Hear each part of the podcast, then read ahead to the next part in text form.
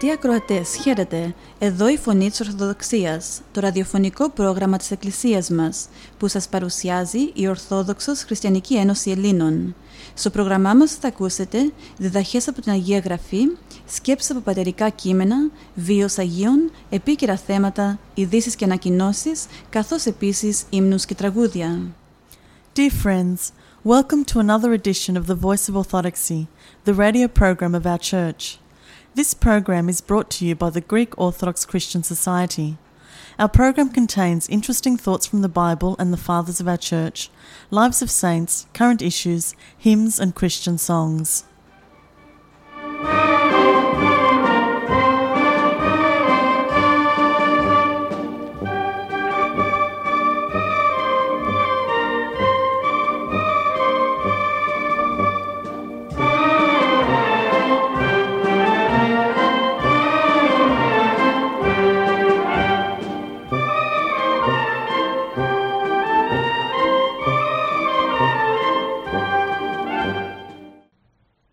Δύσκολο να περιγράψει κανείς τον Άγιο που γιορτάζουμε σήμερα. Γιατί ο Άγιος Ιωάννης ο πρόδρομος και βαπτιστής ξεπερνά τα κοινά μέτρα των ανθρώπων. Ανεδείχθη εκλεκτό όργανο του Θεού. Στο ένα χέρι κρατά τα κλειδιά και κλείνει την προχριστιανική εποχή και με το άλλο ανοίγει την μεταχριστιανική εποχή εμείς σήμερα οφείλουμε στη μνήμη του να σταθούμε με σεβασμό μπροστά του να ατενίσουμε το πνευματικό του ύψος να δούμε ποιος είναι τι έπραξε και το σπουδαιότερο τα μηνύματα που είναι που ένας τέτοιος Άγιος μπορεί να δώσει σε εμάς τους σημερινούς. Γιατί κάθε Άγιος έχει κάποιο μήνυμα για μας.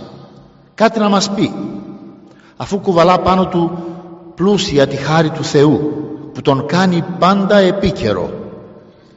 Ποιος ήταν λοιπόν ο πρόδρομος; Ο εκκυλίας μητρός υγιασμένος γεμάτος αγιότητα από την κοιλιά της μάνας του. Ο Αρχάγγελος Γαβριήλ αναγγέλει στον πατέρα του τον Ζαχαρία πως αυτός έστε μέγας ενώπιον του Κυρίου δηλαδή αυτός που θα γεννήσει η μέχρι τότε στήρα Ελισάβετ θα είναι πραγματικά μεγάλος και αναγνωρισμένος από τον Κύριο.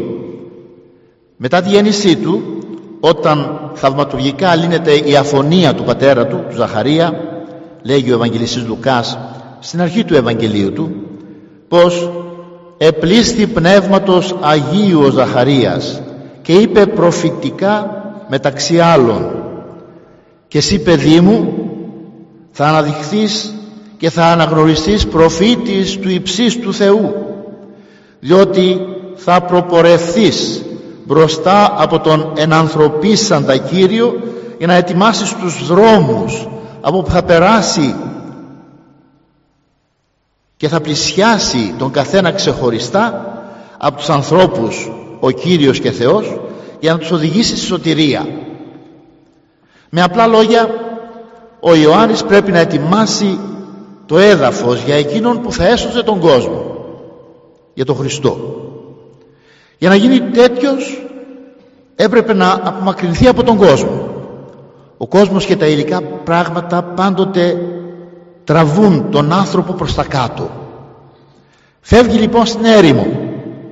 Το κύριο στοιχείο της ύπαρξής του της ύπαρξης του Ιωάννου δεν είναι το σώμα αλλά το πνεύμα. Και το πνεύμα δεν επηρεάζεται ούτε από την τροφή ούτε από το κρύο. Ή τη ζέστη ή τις όποιες τέλος πάντων ανθρώπινες συνθήκες. Φορούσε ένα χοντροκαμωμένο ρούχο από τρίχες καμήλας και μια ζώνη δερμάτινη. Έτρωγε ακρίδες και μέλι άγριο μας πληροφορεί ο Ευαγγελιστής Μάρκος. Εκεί στην έρημο με την άσκηση και την εγκράτεια πλησίαζε τους αγγέλους. Με φτερά τον παρουσιάζομαι στην Ορθόδοξη εικονογραφία. Η προσευχή τον ένωνε με το Πνεύμα του Θεού και όλο ανέβαινε. Με τον αγώνα που έκανε στα πνευματικά ύψη. Πέρασαν 30 χρόνια, μια γενιά και τότε μια φωνή. Ιωάννη εγένετο ρήμα Θεού επί Ιωάννου τον Ζαχαρίου Ιών εν τη ερήμου του μιλά ο Θεός και τότε ο Ιωάννης γίνεται αυτό που 500 χρόνια πριν τον είχε προφητεύσει ο άλλος μεγάλος προφήτης ο Ισαΐας. Το ακούσαμε και στο σημερινό ανάγνωσμα φωνή βοόντος εν τη ερήμο ετοιμάσατε την οδόν Κυρίου. Ευθείας ποιείτε τα στρίβους αυτού. Δηλαδή μια φωνή μέσα στην έρημο ενός ανθρώπου που φωνάζει ετοιμάστε το δρόμο για να έρθει σε εσάς ο Κύριος. Κάνετε ίσια τα μονοπάτια από που θα περάσει καθαρίζοντάς τα με τη μετάνοια όπως μας μεταφράζει ο Κύριος Τρεμπέλας καθαρίσατε την ψυχή σας δηλαδή για να δεχθεί με τη μετάνοια τον Κύριο. Και εντελώς ολοκάθαρα το ξεκαθαρίζει μετανοείται μετανοείται ίγκη και γάρ η βασιλεία των ουρανών και ο Ευαγγελιστής Ματθαίος μας πληροφορεί πως έβγαιναν και πήγαιναν κοντά του οι κάτοικοι των Ιεροσολύμων και σε όλη, όλης της Ιουδαίας και τα περίχωρα του Ιορδάνου ποταμού. Εξομολογούνταν και ευαπτίζονταν όλοι έτρεχαν στον Ιωάννη και στον Ιορδάνη. Τόσο μεγάλη επίδραση είχε πάνω τους η μορφή του και το απλό κηρυγμά του. Όμως τραχής, αγέλαστος, ορμητικός και βίαιος στους Φαρισαίους και στους Σαδουκαίους. Τους ελέγχει δρυμύτατα. Γεννήματα εχιδνών δηλαδή απόγονοι των φαρμακερών οχιών πως θα ξεφύγει από την οργή που θα ξεφύγετε από την οργή που πρόκειται να ξεσπάσει πάνω σας; Ωστόσο στους άλλους στους απλούς δείχνεται πολύ επίοικης και συγκαταβατικός. Ο κανόνας που τους επιβάλλει περιστρέφεται γύρω από την αγάπη. Τι τους λέει; Ο έχων δύο χιτώνας με τα δότο το μη έχοντι και ο έχων βρώματα ομοιοσποιήτο δεν άρχισε μια τέλειωτη φλιαρία για τα καθήκοντα των ανθρώπων. Κάτυχε το φωτισμό και τη χάρη του Αγίου Πνεύματος. Συνοψίζει δηλαδή τη διδασκαλία του στην αγάπη. Όποιος έχει δύο φορέματα να δώσει σε εκείνον που δεν έχει. Και εκείνος που έχει τροφές να τις μοιραστεί με εκείνους που δεν έχουν. Είμαστε όλοι ενός πατέρα παιδιά. Όλοι είμαστε αδέρφια μεταξύ μας. Δώσε και κάμω ό,τι μπορείς για εκείνον που δεν έχει. Η αγάπη που υποδεικνύει ο Άγιος του Θεού περιείχε το παν για την εποχή εκείνη. Αργότερα ο Κύριος ημών Ιησούς Χριστός θα πει πως όλος ο νόμος και οι προφήτε κρέμονται από την αγάπη αφού ο ίδιος ο Θεός είναι αγάπη. Μέσα σε όλη αυτή την πολυάσχολη θέση και δράση ο πρόδρομος ποτέ δεν ξέχασε ότι αυτός είναι ο απεσταλμένος δούλος που ετοίμαζε τον δρόμο για, το, για τον αφέντη του. Είχε βαθιά αυτογνωσία για το ποιος είναι αυτός και ποιος είναι εκείνος που έρχεται μετά από αυτόν και που του ετοίμαζε το δρόμο. Με πρωτοφανή ταπείνωση για να δείξει τη διαφορά τους λέγει έρχεται ο ισχυρότερος μου ο πίσω μου ου, ου και μη ικανός κύψας λύσε τον ημάντα των υποδημάτων του δεν έχω εγώ την δύναμη να του λύσω το λουρί των υποδημάτων του. Και συνεχίζει ταπεινά κάνοντας διάκριση του βαπτίσματος του δικού του με αυτό που θα έκανε ο Χριστός. Εγώ λέει σας βάπτισα με νερό. Αυτός όμως θα σας βαπτίσει με πνεύμα Άγιο που θα καθαρίσει και τις ψυχές σας σαν φωτιά. Και ακόμα πιο μεγαλειώδη η δήλωση που κάνει στους μαθητές του εκείνον δι αυξάνειν εμέ δε ελατούστε δηλαδή εκείνος ο Χριστός πρέπει να αυξάνει σε επιρροή και δόξα και εγώ να μικραίνω. Παρερχόμεθα τα της βαπτίσεως του Κυρίου που σήμερα και, και, και, και τα γεγονότα όλα αυτά και ερχόμεθα στα θλιβερά γεγονότα που σήμερα γιορτάζουμε της αποκεφαλίσεώς του. Η Ορθόδοξη Εκκλησία μας τη θυμάται αυτή την ημέρα σαν πένθυμη γιορτή. Και γι' αυτό και η νηστεία παρότι αύριο λόγω Κυριακής επιτρέπεται το λάδι. Αιτία ο έλεγχος εναντίον του βασιλιά Ηρώδη. Ουκ έξες την σιέχην την γυναίκα του αδελφού σου όπως μας λέει ο Μάρκος το έκτο κεφάλαιο. Δεν σου επιτρέπεται από τον νόμο του Θεού δηλαδή να έχεις σύζυγο τη γυναίκα του αδελφού σου που ακόμα ζει. Χωρίς εξάψεις. Δίχως λόγια υβριστικά εναντίον του μιχού βασιλιά. Του υποδεικνύει με πραότητα ότι αυτό που κάνει δεν είναι σωστό. Σίγουρα πολλοί από αυτούς που προηγουμένως του είχαν εξομολογηθεί τις αμαρτίες του εκεί στον Ιορδάνη πριν βαφτιστούν θα είχαν κάνει ίδια πράγματα και ίσως και χειρότερα. Ο Ιωάννης ποτέ δεν εξέθεσε κανέναν. Ο Ηρώδης όμως ήταν βασιλιάς ενός λαού που πίστευε στο Θεό και τον νόμο του. Έπρεπε να μην δημιουργεί δημόσια σκάνδαλα ηθικής γιατί το αρχόμενο μιμείται τον άρχοντα. Μα ο δυστυχής Ηρώδης ήταν δεμένος με τη Μιχαλίδα την Ηρωδιάδα με ένα πάθος ακατανίκητο. Και τον διήφθηνε η Ηρωδιάδα. Δεν άντεχε τον έλεγχο του δικαίου. Η υμνολογία στον όρθο, στην, στην εσπερινό μας σήμερα ήταν γεμάτη από, αυτού, από αυτά τα τροπάρια που μιλούν για αυτό το πράγμα. Και όπως λέει ο Ευαγγελιστής Μάρκος η Ηρωδιάδα έτρεφε μέσα της κατά του Ιωάννου μεγάλο μίσος και ήθελε να τον σκοτώσει τα υπόλοιπα είναι γνωστά. Τα περιγράφει γραφικότατα και με ακρίβεια ο υμνοδός να θυμηθούμε το πρώτο σημερινό τροπάριο των κεχραγιαρίων που ήταν και το δοξαστικό του Εσπερινού γενεθλίων τελουμένων του ανεδεστάτου Ηρώδου της ασεργούς ορχιστρίδος επληρούτο η διάθεση του όρκου έπρεπε να κάνει το χατήρι γιατί ορκίστηκε του γάρ προδρόμου η κεφαλή αποτμηθήσα ως οψώνιον εφέρετο επιπίνακι της ανακειμένης ως συμποσίου μισητού ανοσιουργήματος και μη εφωνίας πλήρους. Το έγκλημα έχει συντελεστεί και το φοβερό είναι ότι αυτός που το έκαμε ο Ηρώδης καθώς μας πληροφορεί ο Ευαγγελιστής Μάρκος εφοβήτω τον Ιωάννη γιατί ήξερε ότι είναι άνθρωπος δίκαιος είχε τον κόσμο μαζί του. Και τον άκουε και ο ίδιος με ευχαρίστηση. Και έκανε πολλά από εκείνα που τον συμβούλευε ο Ιωάννης. Αλήθεια πόσο ακριβά πληρώνονται τα πάθη μας. Πολλά τα μηνύματα της σημερινής όπως τη χαρακτηρίσαμε πένθυμης γιορτής. Θα σταθούμε σε τρία. Πρώτο μέσα στην έρημο του Ιορδάνου ασκήθηκε και ορίμασε πνευματικά με τη βοήθεια του Θεού ο πρόδρομος. Στις μέρες μας μια άλλη ερημιά γύρω μας αλλά και μέσα μας λόγω της πανδημίας. Μα μέσα σε αυτή την έρημο αγαπητοί αδελφοί και αδελφέ υπάρχει ο Θεός που ενισχύει, που παρηγορεί που μας ετοιμάζει για ανώτερα πνευματικά ύψη. Να τα βρούμε με τους δικούς μας με τους οικείους μας. Να μελετήσουμε τα Θεία Λόγια να προσευχηθούμε να προσεγγίσουμε πιο ουσιαστικά ο ένας τον άλλον.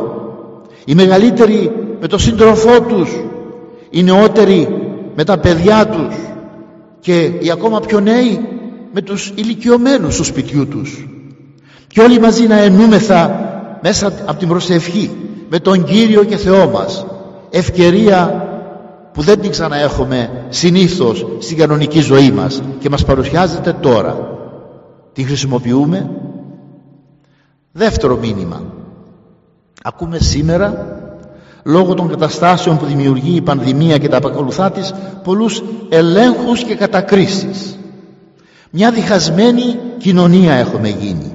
Ελέγχουν πολύ τα κατά αυτούς κακό κείμενα στην κοινωνία, στην εκκλησία, στην επιστήμη, στην ιατρική, στους αρχηγούς μας, τους πολιτικούς, τους θρησκευτικούς κτλ.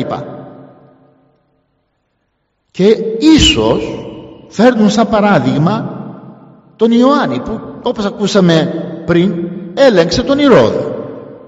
Όμως αγνοούν αυτοί κάτι πολύ σπουδαίο.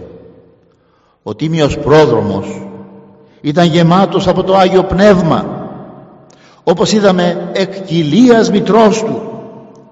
Μέσα στην έρημο που ήταν ανέπνεε τον καθαρό αέρα το Πνεύμα του Θεού. Κανένας μας δεν μπορεί να συγκριθεί μαζί του. Αυτό δεν το λέμε εμείς. Ο ίδιος ο Κύριος πλέκει το εγκόμιο του Ιωάννου. Αληθινά σας λέγω δεν έχει αναφανεί μεταξύ των ανθρώπων που γεννήθηκαν μέχρι τώρα από γυναίκες άλλος μεγαλύτερος από τον Ιωάννη τον Βαπτιστή. Και η Εκκλησία το επανέλαβε πολλές φορές σήμερα. Αλλημείς τον Βαπτιστήν ως εγγενετής γυναικών μη, μίζωνα. Επαξίως τιμώντες μακαρίζομαι ρωτούμε λοιπόν μπορεί ο Τίμιος Πρόδρομος να αποτελέσει υπόδειγμα για εκείνους που δεν έχουν λάβει αισθητά το Πανάγιο Πνεύμα που τις περισσότερες φορές ελέγχουν ή κρίνουν από δική τους εσωτερική ανασφάλεια και ψυχική ασθένεια ή και υποκινούμενοι από έναν αδιάκοπο βομβαρδισμό στα μέσα μαζικής ενημέρωσης για σκευωρίες, διαπλοκές και παγκόσμιες συνωμοσίες. Λέμε αυτοί μη έχοντας πνευματική εμπειρία να ασχολούνται με τον έλεγχο προσώπων, πραγμάτων ή καταστάσεων οποιασδήποτε μορφής αυτό το έργο το κάνει η Εκκλησία για των Αγίων της. Και τότε ο έλεγχος και ωφελεί και θεραπεύει. Και ας τελειώσουμε με ένα τρίτο μήνυμα. Αυτό μας το δίνει ο ίδιος ο βαπτιστής. Αν κάπως βέβαια εμβαθύνουμε καθώς ατενίζουμε την εικόνα του. Έχουμε συνηθίσει να βλέπουμε τον πρόδρομο να κουβαλά μέσα σε ένα πιάτο το κομμένο του κεφάλι. Θέαμα μακάβριο και αποτρόπαιο. Κι όμως αν δούμε λίγο πέρα από τα, από τα ιστορικά γεγονότα ίσως εμβαθύνουμε περισσότερο στην αλήθεια του κομμένου κεφαλιού.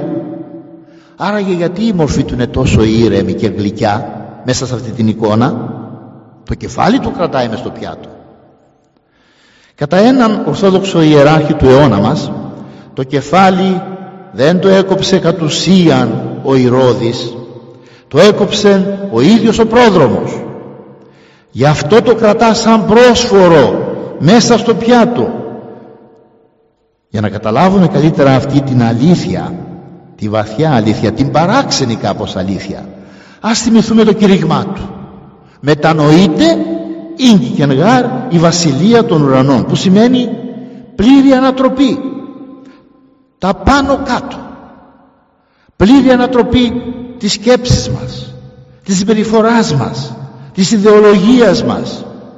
Σημαίνει πως όλες τις καταφύσιν γνώσεις μας και εμπειρίες και εμπειρίας σαν να μας λέει ετοιμαστείτε να τις εγκαταλείψετε να τις ακυρώσετε να τις ανατρέψετε με μια νόηση που έρχεται μετά την νόηση.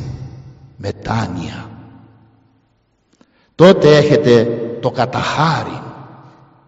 Με ένα νου που δεν είναι πια νους ανθρώπινος σκέψεις ανθρώπινες λογική ανθρώπινη αλλά νους Χριστού.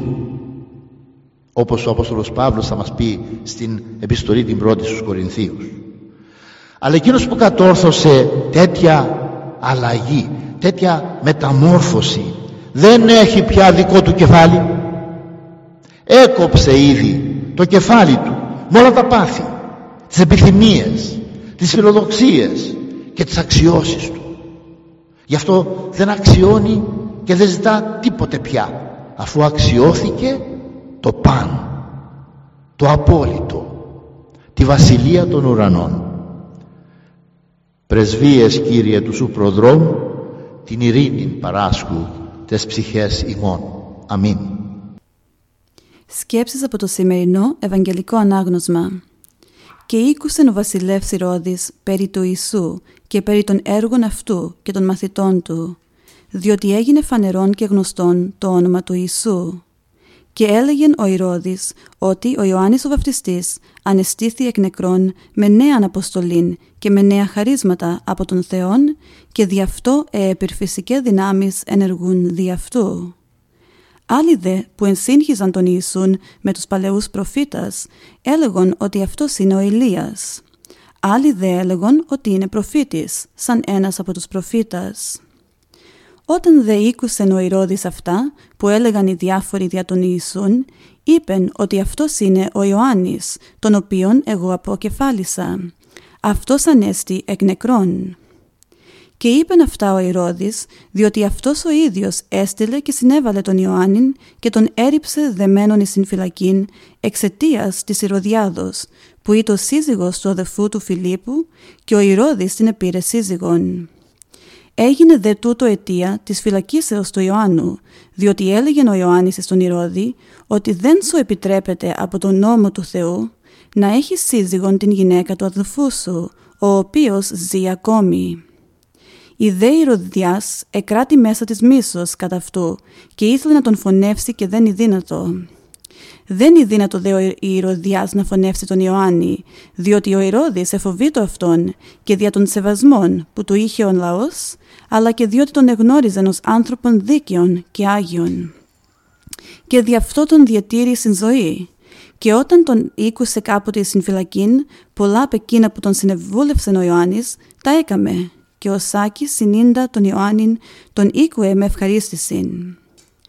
Και όταν ήλθε η μέρα που έδιδεν ευκαιρία η Ηρωδιάδα να εκτελέσει το σχεδιόν της, όταν δηλαδή ο Ηρώδης δια τα γενεθλιά του έκανε δείπνο εις τους μεγάλους άρχοντας και εις τους ανωτέρους αξιωματικούς του στρατού και εις τους προύχοντας της Γαλιλαίας, και ένβηκε αυτή η ίδια η θυγατέρα της Ηρωδιάδος και χόρευσε χωρών άσεμνων και πολύ εξευτελισμένων και ήρεσεν εις τον Ηρώδη και εις τους καθισμένους μαζί του εις το τραπέζι. Είπεν ο βασιλεύς εις το κοράσιον «Ζήτησέ μου οτιδήποτε θέλεις και θα σου το δώσω». Και της ορκίστη ότι θα σου δώσω ό,τι και αν μου ζητήσεις έως το μισό βασιλιών μου. Εκείνη δε βγήκε και είπε στην μητέρα, την, μητέρα της «Τι να ζητήσω» Αυτή δε είπε «Ζήτησε την κεφαλή του Ιωάννου του Βαπτιστού». Και ενβήκεν εκείνη αμέσως βιαστικά εις τον βασιλέα και ζήτησε λέγουσα «Θέλω να μου δώσεις αυτήν την ώρα και χωρίς χρονοτριβήν μέσα εις πιάτο την κεφαλήν Ιωάννου του Βαπτιστού». Και ο βασιλεύς καταλυπήθη διότι είχε βάλει όρκους ήσαν δε παρόντες και αυτοί που εκάθεντο μαζί του εις το τραπέζι, εις τους οποίους δεν ήθελε να παρουσιαστεί ψεύτης και επίορκος και μολονότι ελυπεί το πολύ να θανατώσει τον Ιωάννην, δεν ήθελε να αρνηθεί και να θετήσει την υπόσχεσή του. Και αμέσως ο βασιλεύς έστειλε ένα στρατιώτη από του σωματοφύλακά του με τη διαταγή να φέρει την κεφαλή του Ιωάννου. Αυτός δε πήγε και τον αποκεφάλισε εις την φυλακή και έφερε μέσα εις πιάτο την κεφαλή του Ιωάννου και την έδωκεν εις το κοράσιον και το κοράσιον την έδωκεν εις τη μητέρα της. Και όταν ήκουσαν τούτα οι μαθητές του Ιωάννου, ήλθουν και σήκωσαν το λείψανό του και το έβαλαν μέσα εις μνημείων. Και συναθρίζονται από την περιοδία οι Απόστολοι πλησίων του Ιησού και ανέφεραν εις Αυτόν όλα, δηλαδή και όσα έργα και θαύματα έκαμαν και όσα εδίδαξαν.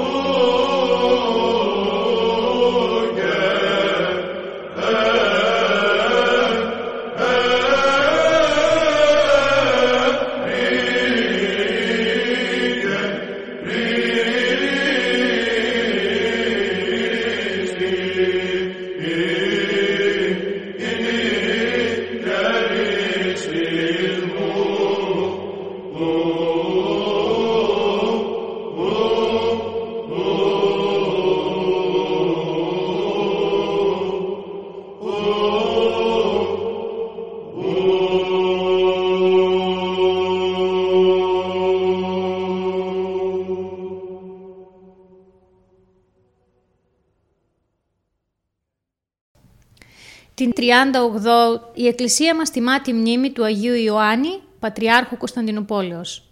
Στο πρόγραμμά μας σήμερα θα αφιερώσουμε μερικές σκέψεις από τη ζωή του. Πρόκειται μάλλον για τον Ιωάννη, τον ονομαζόμενο Ξυφιλίνο, που διαδέχτηκε τον Πατριάρχη Κωνσταντίνο τον Τρίτο. Γεννήθηκε το 1006 στην Τραπεζούντα και διακρίθηκε για τη μεγάλη του παιδεία και τα μεγάλα πολιτικά αξιώματα που είχε καταλάβει. Κατόπιν όμως αποσύρθηκε σε κάποια μονή της Βυθινίας, όπου μόνασε 10 χρόνια. Από εκεί προσκλήθηκε για να καταλάβει τον πατριαρχικό θρόνο. Χειροτονήθηκε ιερέας και μετά μια εβδομάδα, την 1η Ιανουαρίου, το 1064 επίσκοπος. Ο Ιωάννης λειτουργούσε και κήρυτε κάθε μέρα στους ναούς της πρωτεύουσας, επισκέβαζε τις εικόνες της Αγίας Σοφίας και μοίραζε δωρεάν ψωμί και σιτάρι στους φτωχούς. Πέθανε το 1075 και να πώς τον περιγράφει έναν από τους συγχρόνους του. Ανεφάνει ανήρ πρώτον μεν, καθαρότερος και αγνότερος και προς πάντων ρήπου σωματικού καθάπαξ απερχόμενος. Έπειτα δε τα εις καταφρόνησιν χρημάτων και οκτιμοσύνην τελείαν και το προσπένητας φιλανθρωπίαν και μετάδοσιν κατουδέν ελάτων του περιβοήτου εκείνου ελεήμονος και τες άλλες δε αρετές πάσε συλλήβδιν, υπήν αυθόνος κοσμούμενος, αλλά και το λόγο πολλής και παιδεύσεως πάσης με τη λιχός και νομομάθεια εξαίρετος.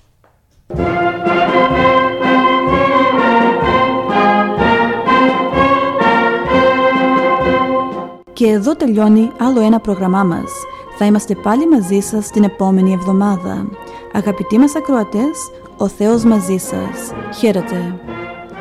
And here we end another of our programs. We will be with you again next week. May the Lord be with you always.